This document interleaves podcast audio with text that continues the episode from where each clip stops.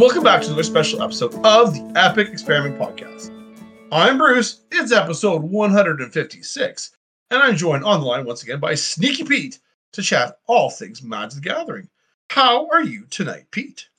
I'm doing all right. Uh, it'll, it's good to be back on a sort of consistent schedule here. Uh, we are, Hmm. you know, we're really happy to be here talking Magic today.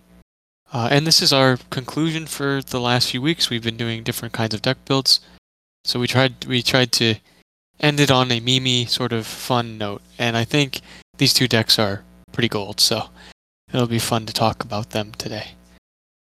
Indeed. Yeah, no, I like I think this is our arc of uh helping people with their deck building. And then we've gone through six different types of decks now. This will be our sixth week of it, audience. Uh and uh so if you like these sorts of shows, let us know and we can I'm sure we can put another another another arc or two in the in the future. There's lots of other archetypes that are out there that we didn't dive into. Um, but uh, these are some of the ones that we like to gravitate to and hoping people can enjoy them. Um, but yeah, it's been uh, it's been it's good to get back on a regular schedule and uh, not have stomach ailments or whatever. I know the holidays are coming up and there's always commotion around that, so we may end up having a, a an unforeseen break or two. But uh, in the meantime, we are back and enjoying stuff. Okay, well, Pete, where do people find the show if they want to if they want to check us out each and every week? So allegedly, we're on a lot of different platforms. At least that's what I heard. Um, we're, we're mostly on Discord. Mostly on Discord. Uh, I think we're circling around X, but we might get off that because of all the controversy around that. But uh, I know, I know we're, we're on like everything I think you could be on at this point. Um, I mean, maybe local television might pick us up soon. Who knows? Maybe we'll be on like that late night uh, channel five or something. But uh, Oh, yeah, we're, we're I would say circle back. Uh, lotuscouncil.com is the easiest way to find us. Email and and maybe like the occasional smoke signal through the air. But uh, other than that, we we love we love to have conversations in in multiple discords about magic. That's what we do. I like to put a message in a bottle. Message in a bottle. Yeah. No, anyone for some Sting? And no, and the police? No. All right. I know Okay. I know who sings that. I think we should keep it that way, right? Not me. That's who. All right. Yeah. And if, Oh, folks email us, check out the show notes. You can find out how to get a hold of us. Uh, and we'd love to hear from you guys. All right, Pete, let's get right into it. Are you ready? Garbage or great? All right, tonight our first card is a card that's making noise in constructed formats because they the fixed version of Cascade is still Busto, trumpeting Carnosaur, Pete. So this one is a four red red for a seven six dinosaur with trample. When trumpeting dinosaur enters the battlefield, discover five, and then two in a red, discard trumpeting Carnosaur. It deals three damage to target creature or planeswalker. Now, Pete, I put this one on the list because people are really excited about it in constructed formats. Uh, it's making moves moves in Pioneer in Standard. Is it good enough for us to play in Commander? I, if you're not paying six for it, then yeah. I think we talked about this before. Uh, just look going over our picks for the for tonight's show. But um, if you reanimate this thing, or you're able to flicker this thing or something, and just recur the value of discovering five, uh, it can be very strong depending on how you build your deck. Right? Uh, I don't like discover because it's too random. I don't like cascade because it's too random. I like to sort of fix what I'm supposed to play. But there are times when you just go crazy with it and it just houses the opponents. Um, it is like a nice way to just deal some damage in red and remove something off the board. Um, for pitching it, I, I like that it's like a bolt for three mana. That's kind of nice. Uh, but I don't know. I think time will tell, right? Like beyond the dinosaur decks and beyond the sort of uh, budget reanimating target, um, I'm not really sure where it would fit beyond uh, like something like that. Because you, if you can only do it once, then you might brick and hit like a Sol Ring when you don't need it, or hit like a one drop uh, creature that doesn't do Mhm. anything for you later in the game. So, what do you think? Yeah. Well, no, I think you're absolutely correct there. That the the dis- the discover feature of it is a bit of a concern. However, what I like about this more than I like the, cas- the, the Cascade is that because it's an enter the battlefield trigger, you if, it has an easy way to throw it in your graveyard because you can use the, the modality of it to remove something problematic. Like if we we often have the the the you know remove a utility creature or re- re- requirement to remove a, a mana dork or something to, to set an opponent back, putting your Carnosaur in your graveyard, and now you have it as a reanimation target or something that you have access to later in the game when you need it.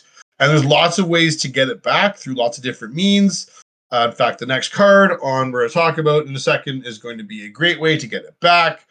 Um, and so therefore you're, you're going to get like that two for one trigger off of it pretty reliably, and you will have used it to kill something, making it like almost like a three for one. I kind of feel like this is probably good enough that lots of decks could run it, not just um, dinosaur decks. Then you mentioned something that's disgusting. It's the flickering ability of Yeah. doing something goofy, goofy with Because this. Because you know I gotta turn it from zero to hundred every time. Yeah, yeah. So like Pete's our, Pete's our own lovable dirtbag, and he's gonna take the the big old dino, make a copy of it, and or flicker it, or do something and that get more value off it. Yet still, the moment you said Jaxus, the moment I was like, oh my god, yes. Is this like this? If this isn't in your Jaxus list already, this should be because this thing is exactly what your. Jaxus list wants to do. I think my average CMC is like two anyway, so I would definitely hit something. I'm not sure what it would be, but Well, see, the nice thing with Discover, it doesn't even matter because You if, just this, put it in if your you get a spell, you put it in your hand. And Mhm. Unlike with Cascade, you could have had the option, the awkward position of like, oh, I don't want to cast this spell. Ah, nuts! And I gotta, you gotta fire it off. So it's basically like a draw. Like it draws you a card um, Yeah, when it so, enters, which uh, is nice. if that's the worst you're gonna get of the Trumpeting Carnosaur, like, uh, okay, so you get a, a seven six and a tr- card, sure, replaces itself like cantrips. That's really strong. So I think this is probably like it's already in 2800x, 2900x. It probably should be in more, and just because the thing is just that good. So um, I think the hype is real. I think uh, people are going to discover in due course that the thing is kind of busted and should be probably a bigger inclusion. That's Yeah. what I think. Only time will tell. Uh, as same with the next card that we're talking about tonight. Um, Yeah. This is one of my favorites because I've seen a lot of vintage cube recently, and watching a lot of uh, people using this card to great effect makes me want to pull out of my my binder, uh, my bulk bearing. Mhm. It's from the catacombs, so it's from Baldur's Gate. So not many people I think know about this card because everybody hated on that set so much, unfortunately. Um, but now here's the time for it to shine: three colorless and two black. Uh, it's a sorcery.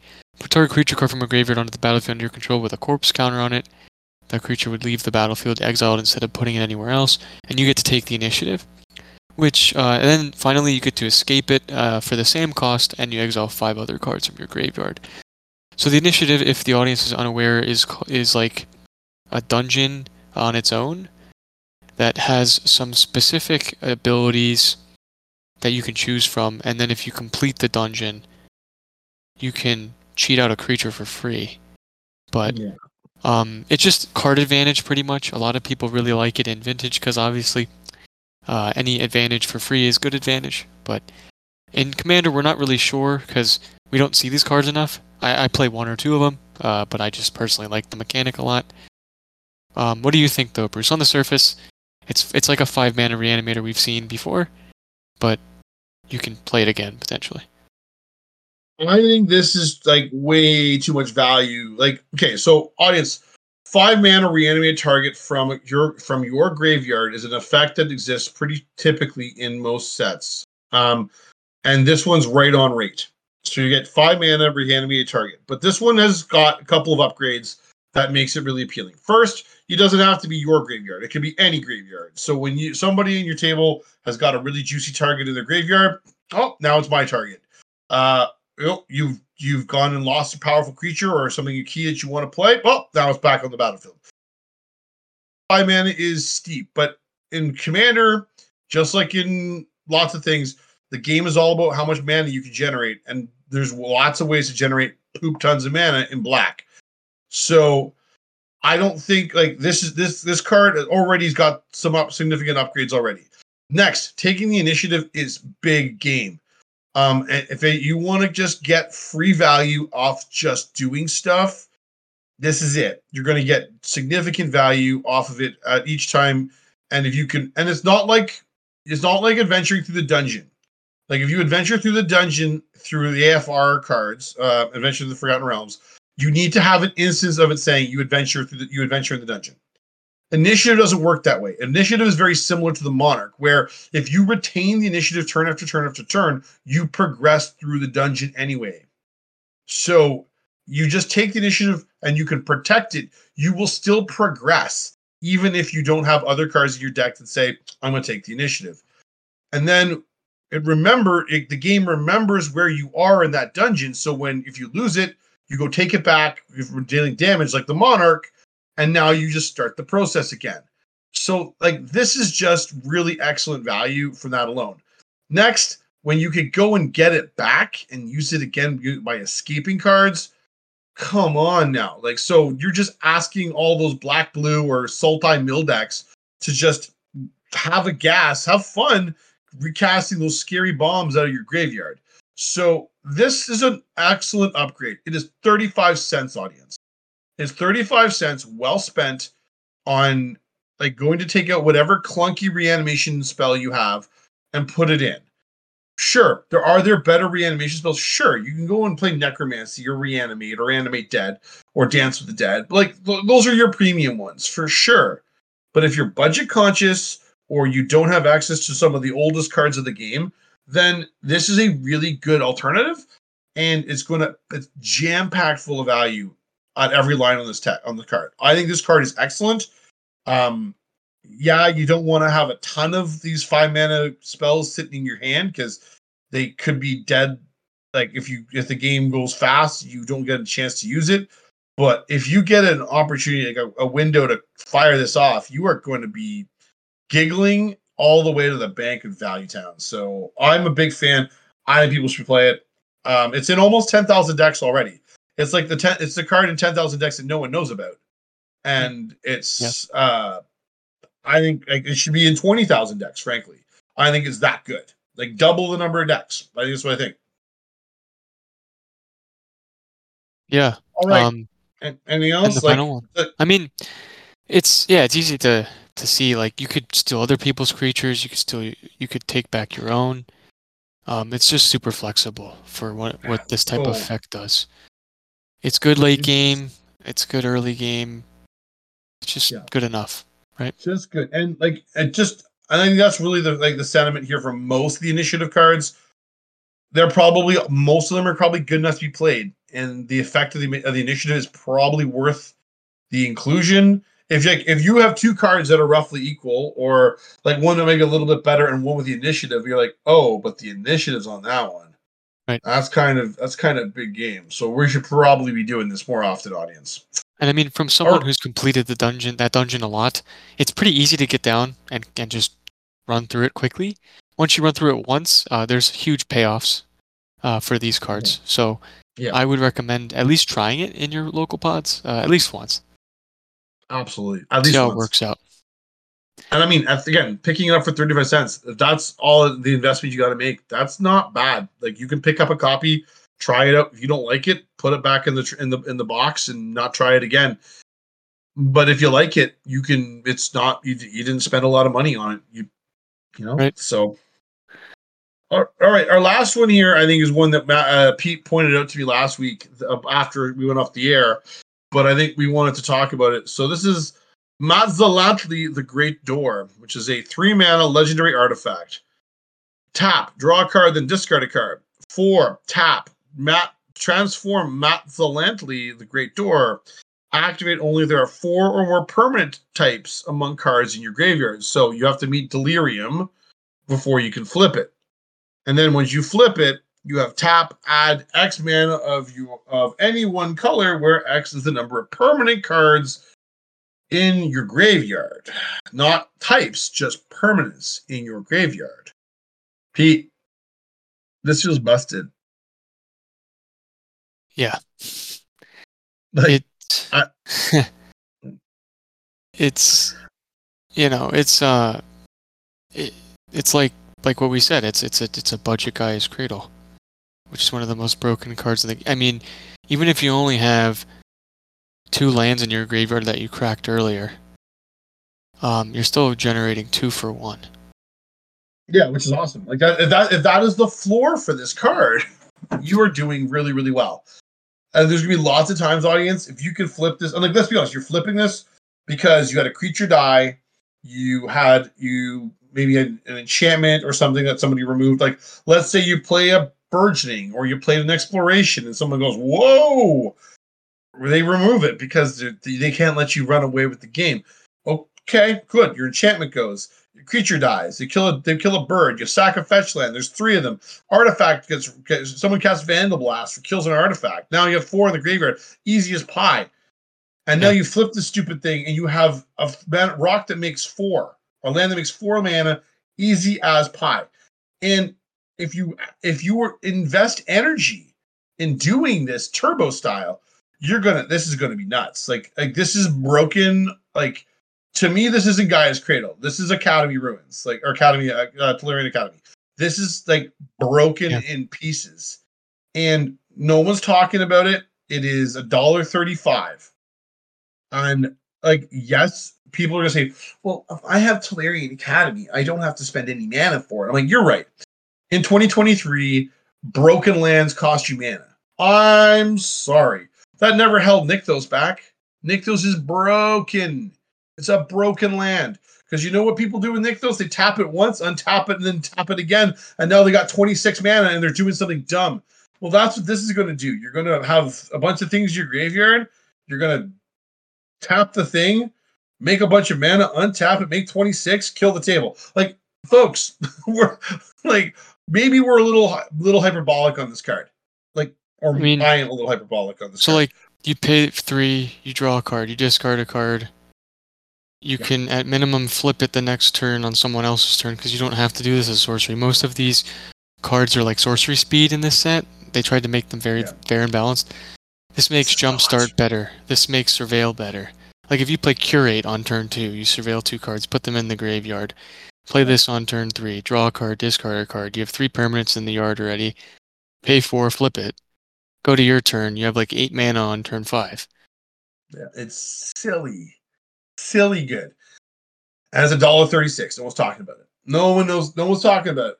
So we're talking about it here on the show, and you should play it, audience, because this thing, like, I, I'm going to wager, like in two years' time, this is going to be ubiquitous. People are going to be like, "Oh, we should have got on this card Hmm. early."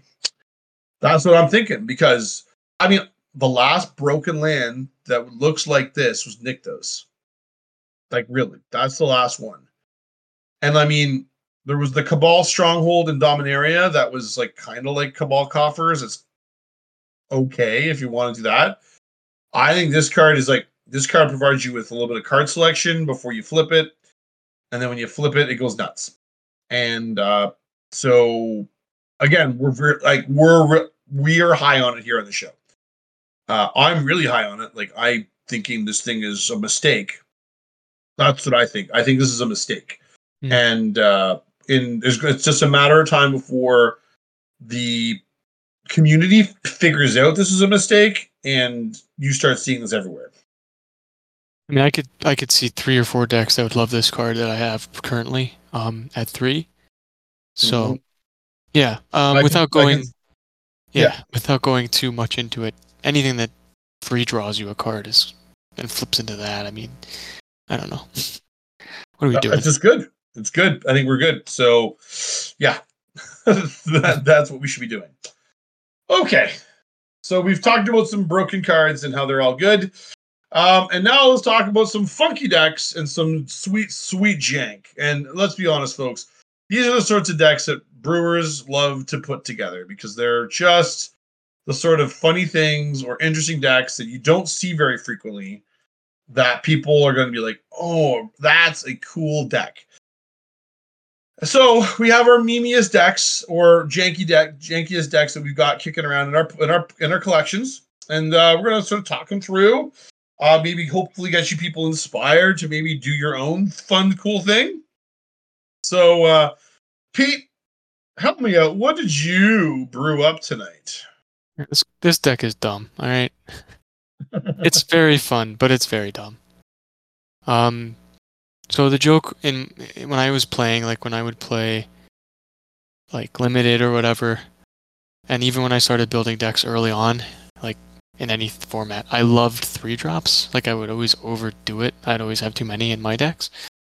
So I was like, let's make a commander deck revolving around this this cruel joke of mine of playing too many three drops. So it's Volrath, the Shape Stealer, and Keruga as a part as a companion. And it's just everything in the deck is three or greater. I'm playing a lot of old, like sort of bad cards, and then a few like good creature bombs, and a few weird like clones synergy things. And the deck plays differently every single time. And every time I play it, it's like it either wins out of nowhere or does nothing because it's too slow for the pod. but that's by design, right? So it's fun. So I'm playing Pete- bad counters too. Pe- people may not be familiar with Volrath because it is the 403rd ranked um, commander on EDHREC. It is an uh, it was a backup commander in a precon. It was in the uh, So it was in the the manifest one, I think, actually. the morph the morph deck. The morph Yeah. one, yeah. So let's read Volrath, the Shape Stealer. So two black, green, blue for a 7-5 legendary creature shapeshifter. At the beginning of combat on your turn, put a minus one minus one counter on up to one target creature. And then one colon until your next turn. Volrath the Shape Stealer becomes a copy of target creature with a counter on it, except it's a 7-5 and it has this ability. Wow. Mhm. so I'm gonna be honest, folks. I have to take some credit for this one because Pete found this in a box of bulk this summer, and he's like, "I like this. I'm gonna build this." And I'm like, "You have at her, my friend, because I don't know what to do with it." So Pete dr- put together this concoction. The list is going to be in the show notes, everybody. Um, so let's talk about this. Um, so first off, the idea I'm assuming came from the idea that your drafting tended to lean to three drops, and you found a weird Sultai commander. That Um, is there any other? Is there any other inspiration you took for this one? I mean, I don't know. I've been wanting to make a Sultai list that wasn't oppressive for a while, and Hmm. I thought like how weird Volrath is as a card, uh, just like the weird things you can do with him. I figured like there's probably a chance that I could do some really strange things with the card, and also use Keruga for card draw because Keruga like is not played at all as well. Keruga says as a stipulation your starting deck contains only cards with CMC 3 or greater and lands. And then when it enters, you draw a card for each other permanent you control with that 3 or greater. So, like in Commander, we want to be as efficient as possible. And, you know, as of right now, right, we're, we play faster now because of all the power creep in the format. Mm-hmm. Um, so I figured maybe I can try to like break that a little bit. I'm not playing like too many broken cards because there are a lot of like very expensive cards that you can cheat out for free. But I figured this was a nice balance in my rationale. Yeah. So I'm looking at the like the decks it appears in like as a companion being played in the way that you're discussing here. Like Keruga is played very sparingly. Um both as a commander and as a companion. So um it's really interesting to see Keruga be applied in the situation because it would not be something that you would tend to plan to see. Um so let's go and have an have an examination with Pete at his list and see what he's coming up with. All right, so Pete, what would you say is the one of the like the strength, the primary strength of of this deck? Like, what is it that makes it compelling or difficult for your opponents to play against? Nobody knows what the heck I'm going to play next. Because it's Oh. three or greater, there's no Sol Ring, there's no Arcane Signet. I, there's no Signets at all, actually, because I can't play them. Um, Yeah. I'm playing really bad counter spells like Spell Swindle, um, which are actually really good for me because when people get like, when I don't do anything for five turns, they're like, what what is this like? What is this deck? But then when I spell swindle, they're like best card, and then drop like an eight drop. It it feels good. Um, yeah, it would. I don't know. It's mostly leveraging like the chaotic energy of the deck. Like obviously, Forgotten Ancient is really good because I can put the counters on anything. Um, Yeah. like I can put them on my opponent's creatures.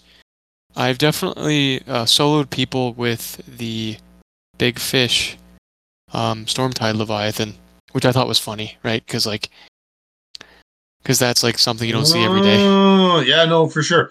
It doesn't. It it doesn't see a whole lot of uh, a whole lot of. So like you of, put the uh, count, the minus one minus one counter on the Leviathan, then you make uh, Volrath unblockable pretty much.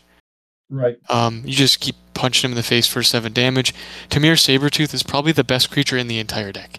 There's a lot of value creatures in the deck, like Ancient Brass Dragon or whatever, but Temur Sabertooth is actually the best card in the deck because you bounce Keruga back to hand at the end of the turn, you recast it, and you Oh, get wow, like yeah, 20 for cards in your hand at a time.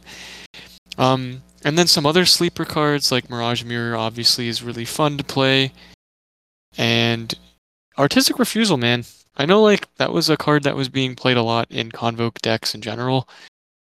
But playing that like for six mana is nice. Um, to counter a threat and then draw a few cards.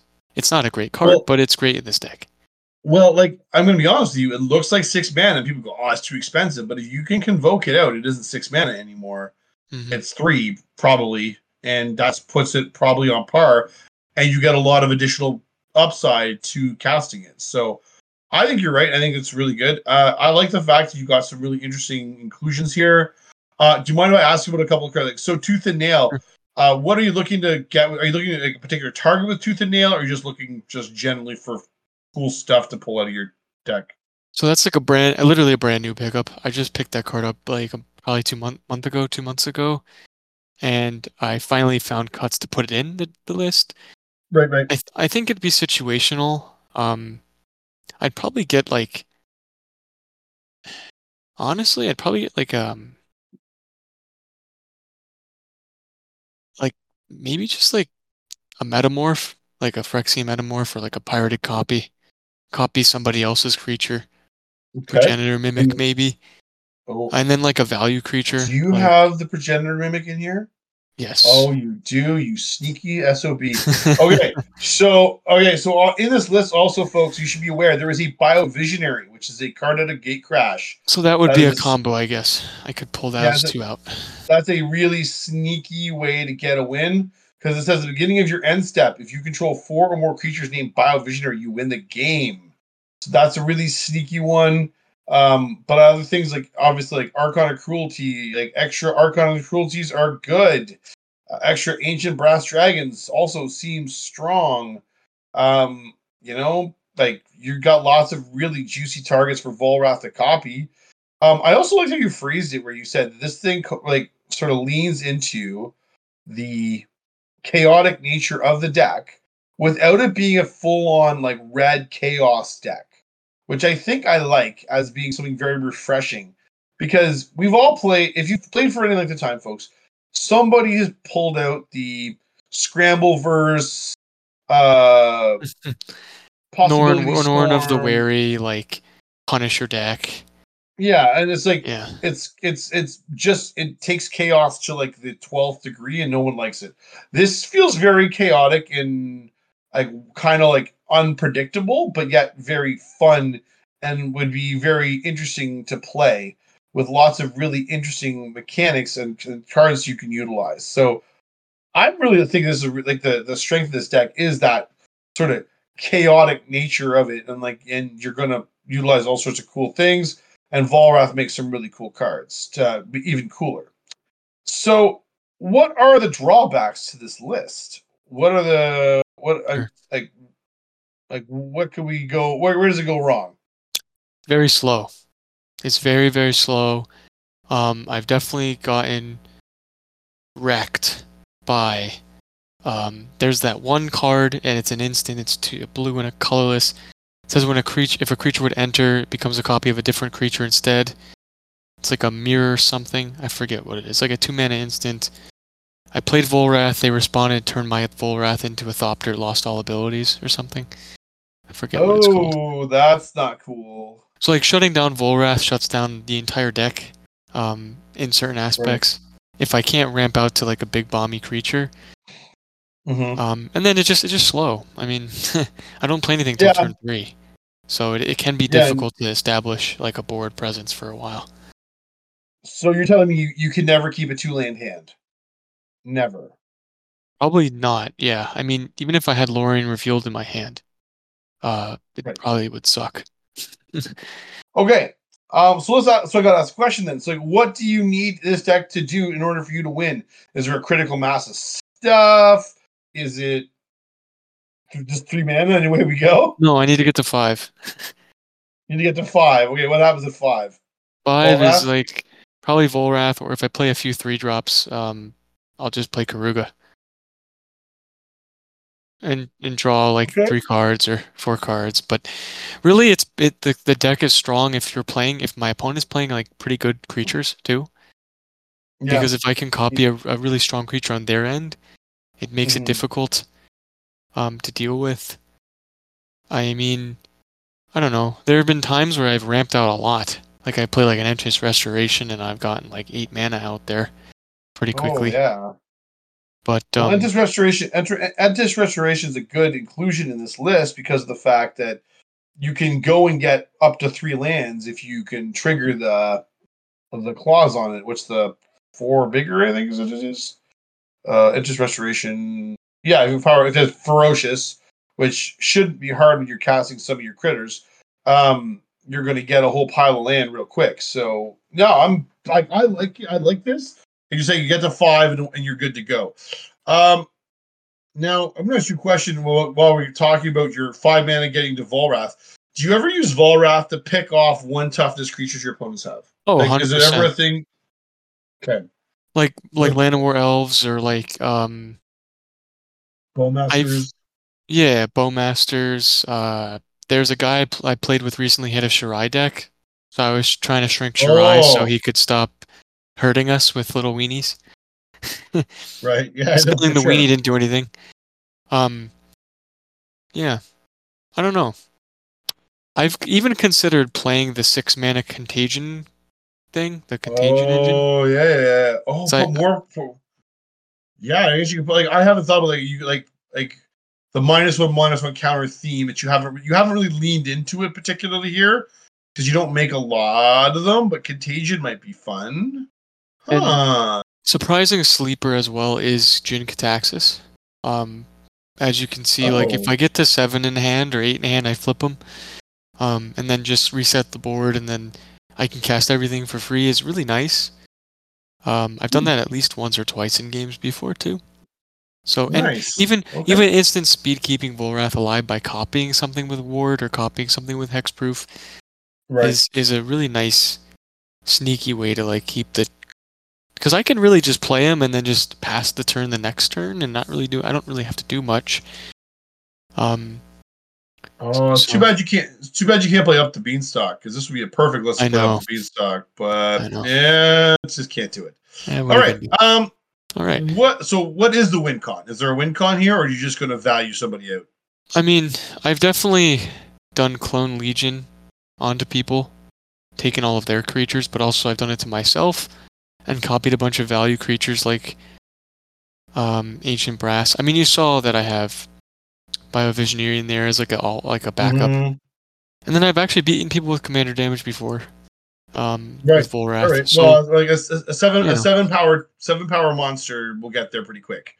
Uh, three attacks of an unblocked Volrath would probably be the end of the game. And you, and you said Plan B is the biovisionary.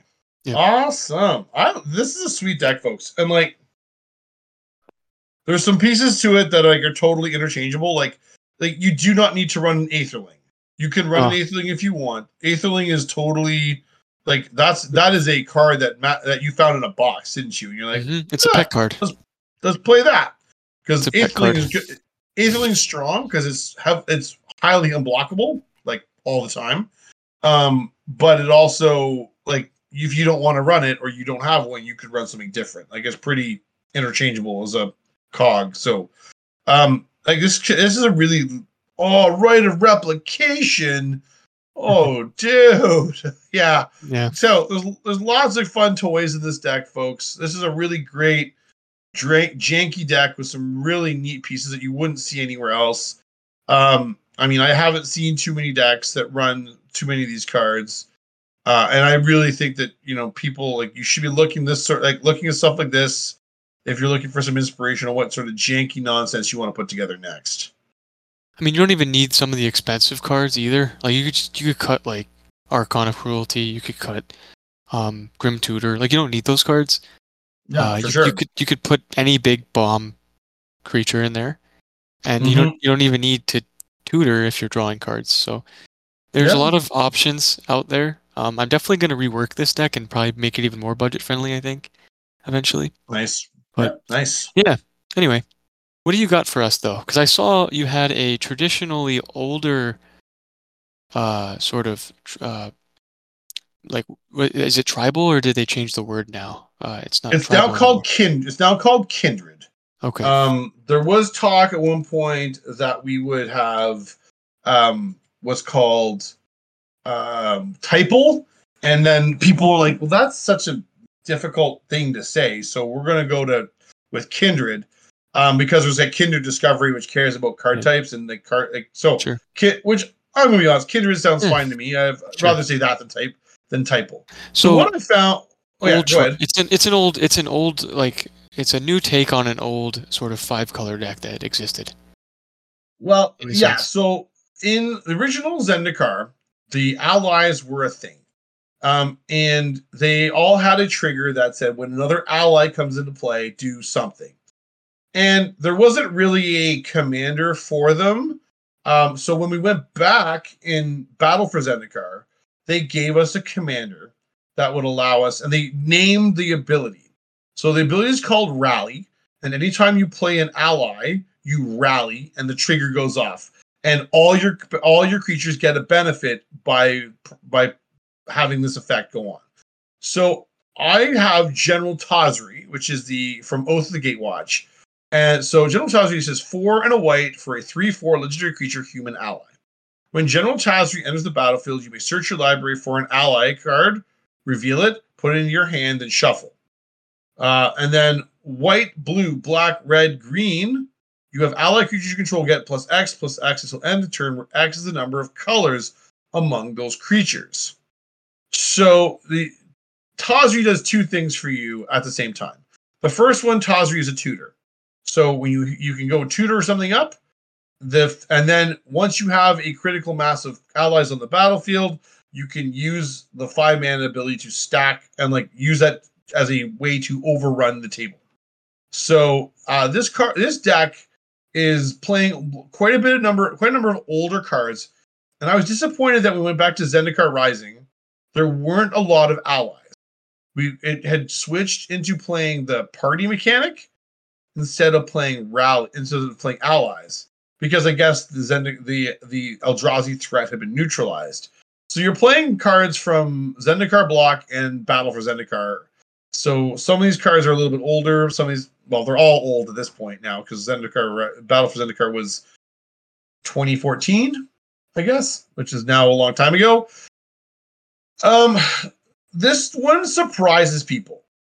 Uh, I'm going to be honest with you, Pete. Um, it is a very surprising deck because people don't like look at your cards and none of one and no no one of these allies is a particularly overwhelming threat. And then but they end up being greater than the sum of their parts by virtue of all the rally triggers produced by creatures entering the battlefield. Mm-hmm. Um and so I guess while like, while we're going start start down the path, uh where did the deck idea come from? I noticed that the rally cards um, in Battle for Zendikar were str- were reasonably strong, and particularly in red and white in the draft archetype. And so I was like, okay, like these are strong in draft. The green ones were not. Uh, the blue ones were okay, and black ones didn't really exist. Well, there were some black ones, not a lot. So I when, when I saw General Tazri get printed and Oath of the Gatewatch, I was like, okay, this is what I'm going to do. I'm going to make this this, this ally deck um, because there's, enough allies here that you can do some really potent things. Um, Now, the problem with a five color ally deck or any five color deck is making your mana base work. And the other piece to this deck that I think is hilarious is is trying to make your mana base worth work with gates. Mm. So you have reasons to play gates and gates payoffs, namely the Maze's End. That is the that is the that is the extra cherry on top here. So it's allowed me to do five color things and do a Maze's End deck at the same time.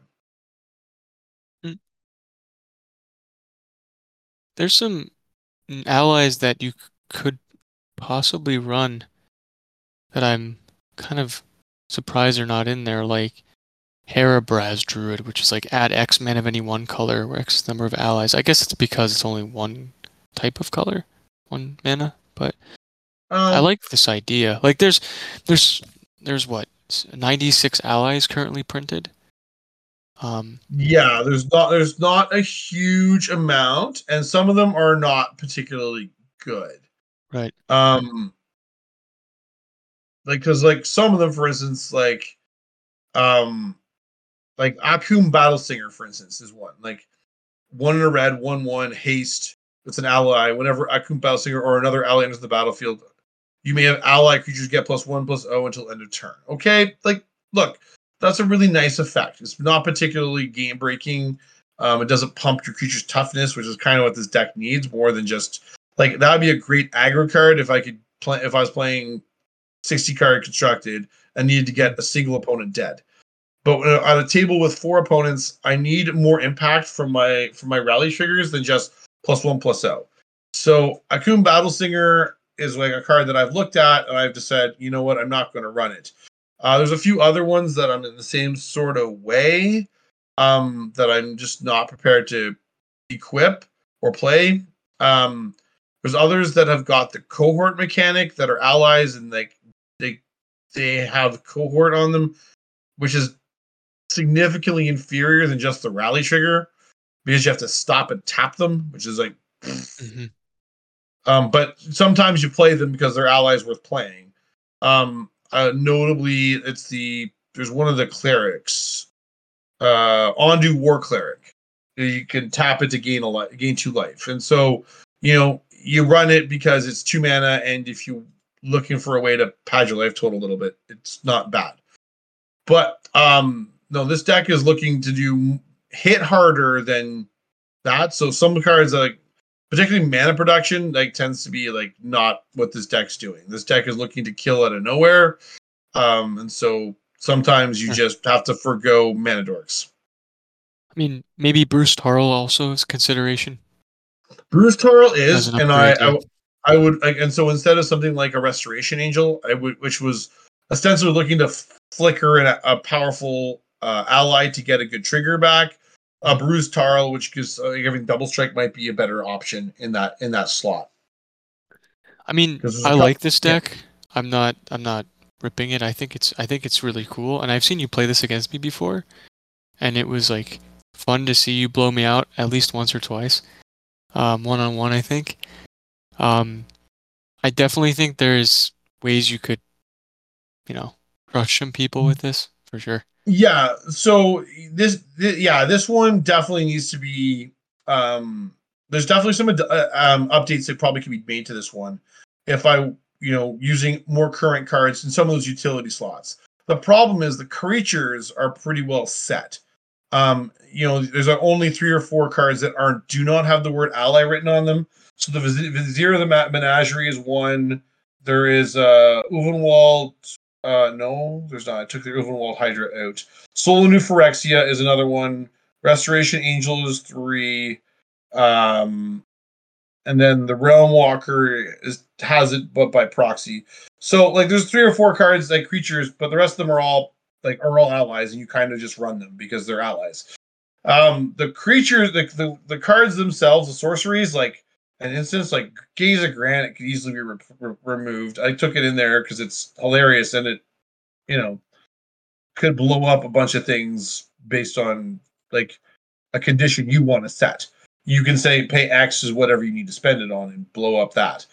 Um, but it's not a great card. It's just was 49 cents and is a jank from a from a box.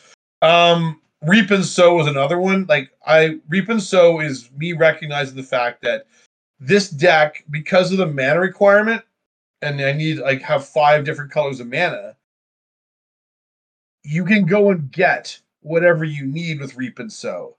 Uh, instead of having to go and rely because there's zero basics in this deck. There are not a single basic. So things like you know cultivate don't work because you have to, they they stipulate you have to get a basic. So I'm looking. I was looking for ways to go and you lean into ways. Goblin Charbelcher then as like a secondary win win con. I'm just, Uh oh, I had not Just thought kidding. of Goblin Charbelcher. Um, I said it'd be on, let me- I think you're right. Charbelcher. Now, is it basic lands or trigger on until you reveal a land card? No, it doesn't work because there's too many lands in that. Because Char- Oh. doesn't trigger on basics, or triggers on any lands, and I have 41 Ah. of those. never mind that. Uh, anyway, yeah, but anyway, that would be something. That'd be a funny thing if you cared about non-basic, uh, cared about basic lands. Um, but yeah, so yeah, there's probably some upgrades that need to be done. This one, but like, still, people underestimate this deck, and it absolutely smashes people. I've sat at tables where people looked at me and they go, "Wow, you're playing nothing, whatever." And then I get them because I I play two or three allies in a row, doom doom doom, and then go, and then they're like, "That's a problem. I'm dead." Yeah. You could you could uh, even do like ETB doubling effects potentially. Like there's Mhm. that new virtue that says I think when things enter they trigger virtue- twice. Virtue of knowledge, yes, that would be a great Virtue- inclusion in this list. Virtue of loyalty, untapping your stuff, putting counters on them would be pretty strong too. Again, For I think sure. this deck is just fun. Like I think it's just fun to see because it's it's a tribe that people really don't play at all. No, And- no. You know, So if you look at um, if you look at General Tazri's profile on EDHREC, it's like it's very low. There's 2,000 decks, I think, but you're talking about a card that's 10 years old, and it's 390th out of however many Wow. commanders. Like that's kind of crazy that it's that low, but people just aren't building it or playing it, and so um, I was and now it's not perfect. I fully freely admit it's a very very much a glass cannon sort of deck. Like if if if I get derailed, this deck really drags and it's hard to play through. If I get off to the races and people don't identify what I'm doing, uh, they're probably in for a world of pain. I think this is a consideration for wizards to look at it like tribes that haven't really gotten support that should be supported a little bit more. I don't know. I would love it. I would love if they printed me another, let's say, at least another eight to ten really, really good allies.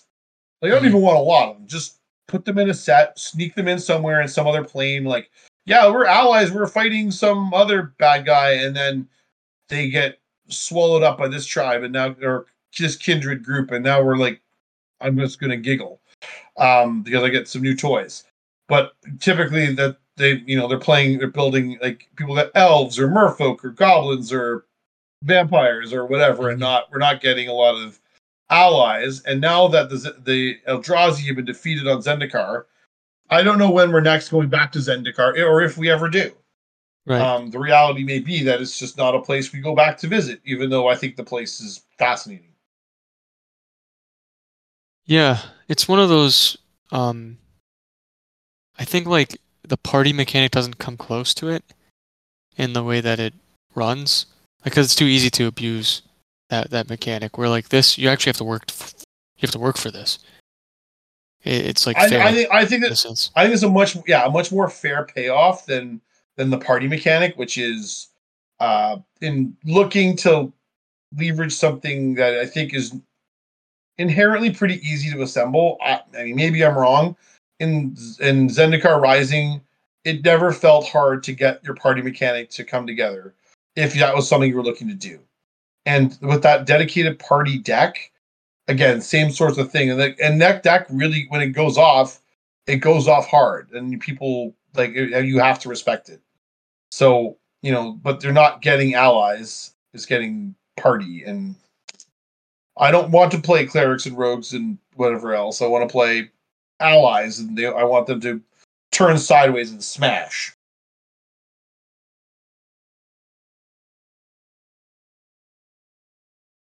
I will tell you this: if this deck ever gets blood mooned, I'm going to feel like that is the end of me. I'm like, oh, never mind, game over. I'm done. Mm-hmm.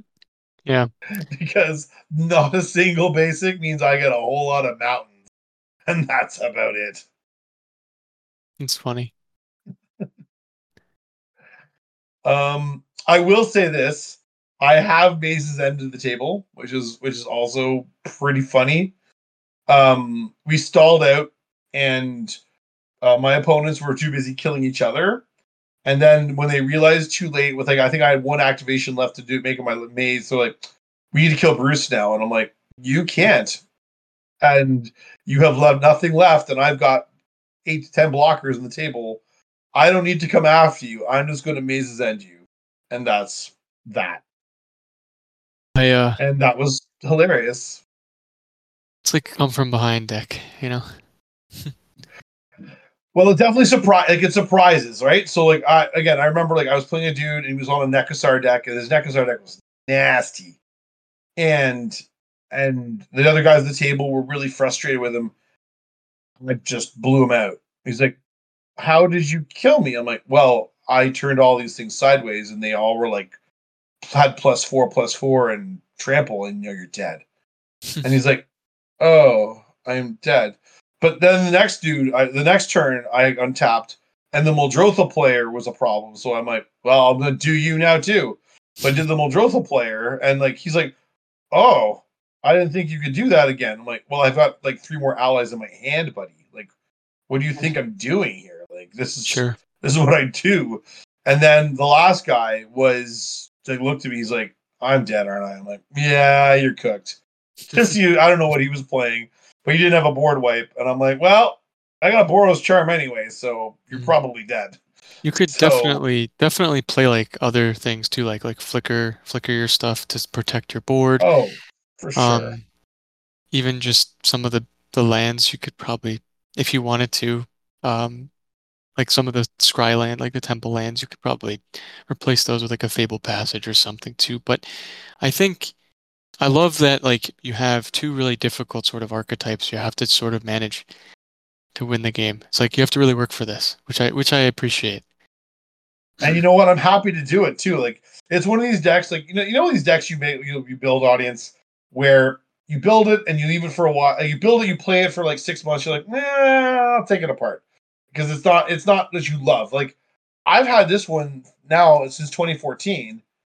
There it is, still there, ready to go at a moment's notice, and I love it. Mm-hmm. Um, I don't get a chance to play it too frequently, um, but when I like, I, am not taking it apart. I like the deck too much, um, and so there we go. I've got you know my allies deck, and it's ready ready at a moment's notice. And someone says, "Let's play Kindred," I'm like, "Sure, you play elves, and I'm on allies, please."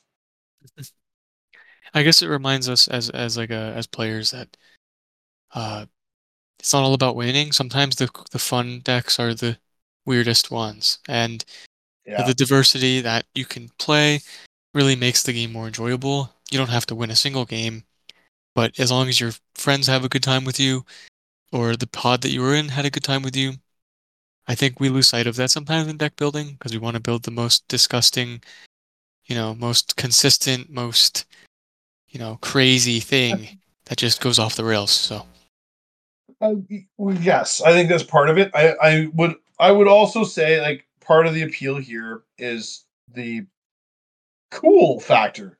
Whereas yeah. like with Volrath and Volrath, people would stop like, I don't know what you're doing here, Pete. And like same thing with the allies, they go, I don't know what you're doing, Bruce. You've got four cards in hand and three cards in front of you on the table, and I don't know if I should be think worried if I'm going to die or if you've got interaction or lands in hand. And I'm like, you got to find out. And like when you get somebody with it, they're like, that's cool. Like Resolute Blade Master, and it's a Tajuru Warcaller, and four other and four allies means they're probably dead. And that's awesome. Like people are cool. That's cool. Yeah. Um, and they go, and then they I never thought I'd see myself die like that. And that's okay. So For sure. do not under do not underestimate weird and unusual strategies, folks. Like we both the commanders we highlighted today are hovering around the 400th most popular commanders in the game. Like we're not playing popular, you know, tier one commanders, but you can still do something really interesting and do something really fun and make your pod go, wow, that was really neat. I really enjoyed playing something very different and very refreshing. Even if, you know, the strategy is still the same, like like it's chaotic or it's I'm gonna turn things sideways and punch you. It's just something it's a different way of doing it, and they go, That's neat. I hadn't thought of that. Yeah, I think to end it just for today, Mhm. um, moving forward, we're probably going to go away from deck building for a while. Um, sometimes it can be exhausting to cover this, Yes. um, and we've been doing this for several weeks, so we'll probably move away from it. But if is there anything you can take away from us as players and us as deck builders, is we like to switch it up, and we like to pre- present many different avenues when we sit down in a pod um, Mhm. as to different kinds of decks that we like to run. Voltron, uh, combo, you know, storm based things, janky, weird things, and some every so often we pull out the uh, the mean sort of gotcha card. But Mhm. We really do like uh, like flexibility and interesting sort of builds. So it doesn't have to win every time, but we, but this is I think the point of the channel is is like getting creative with our building and getting creative with what we like to play. So I agree, Pete. 100. percent Like that, we're not like there's way less focus on the winning and doing something interesting and creative and fun with, uh, in a way to make the experience unique for you and unique for the people you're playing with.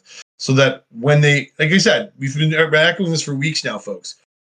The whole goal of playing Commander should be to get you invited to come back to play. And if you sit down with something unique and fun and different, people are going to say, you know what? Like whether you won or lost is not really the the point. They go, that was cool. I like playing with Bruce. I like playing with Pete. Let's play with them again next week, or you know, two weeks from now, or whenever we next we next see them. Um, because I had because I had fun, and that's the goal. We're having fun, and not necessarily sucking all the fun out of the game by doing the stuff that everybody anticipates that you're going to do all the time.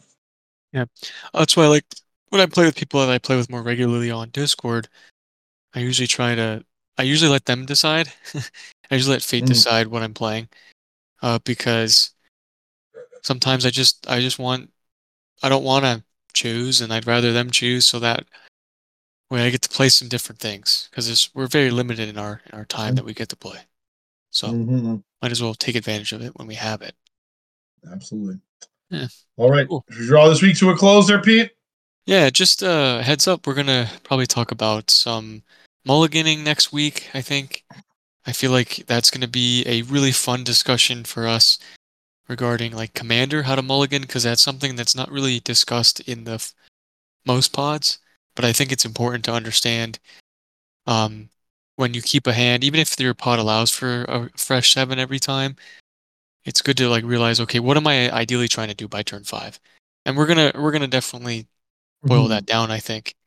Yeah, I think as as the game has sped up and Commander has progressively gotten more efficient, the it would have been a time when you could have kept a medium hand and made it work. And now you I think you need to be we're going to talk about how you need to be a little bit more intentional with the cards you the, the hands you choose to play and keep at the start of the game and how that how that's going to look. And so I think the talk around mulliganing is really important and it's going to help players uh, make good choices so that when they play, they have a game instead of being caught either flooded out or screwed on mana, and the and then having a non-game instead of having a fun game. But that's next week. Um, if you want to find all of the places that you want to get a hold of us or where the show was found, all that is in the show notes, folks. Um, by all means, and of course, our home is thelotuscouncil.com. Uh, you can find all of our shows, including our back episodes, if that is something that interests you. Lots of, if you want to hit the last five weeks with Dex, or you want to go back further and check out far more into the, the archives, by all means, go and check them out. There's lots of great things to find there and nuggets to uncover. Some really great interviews and uh, some other great conversations with guests and other uh, people that have stopped in at the podcast.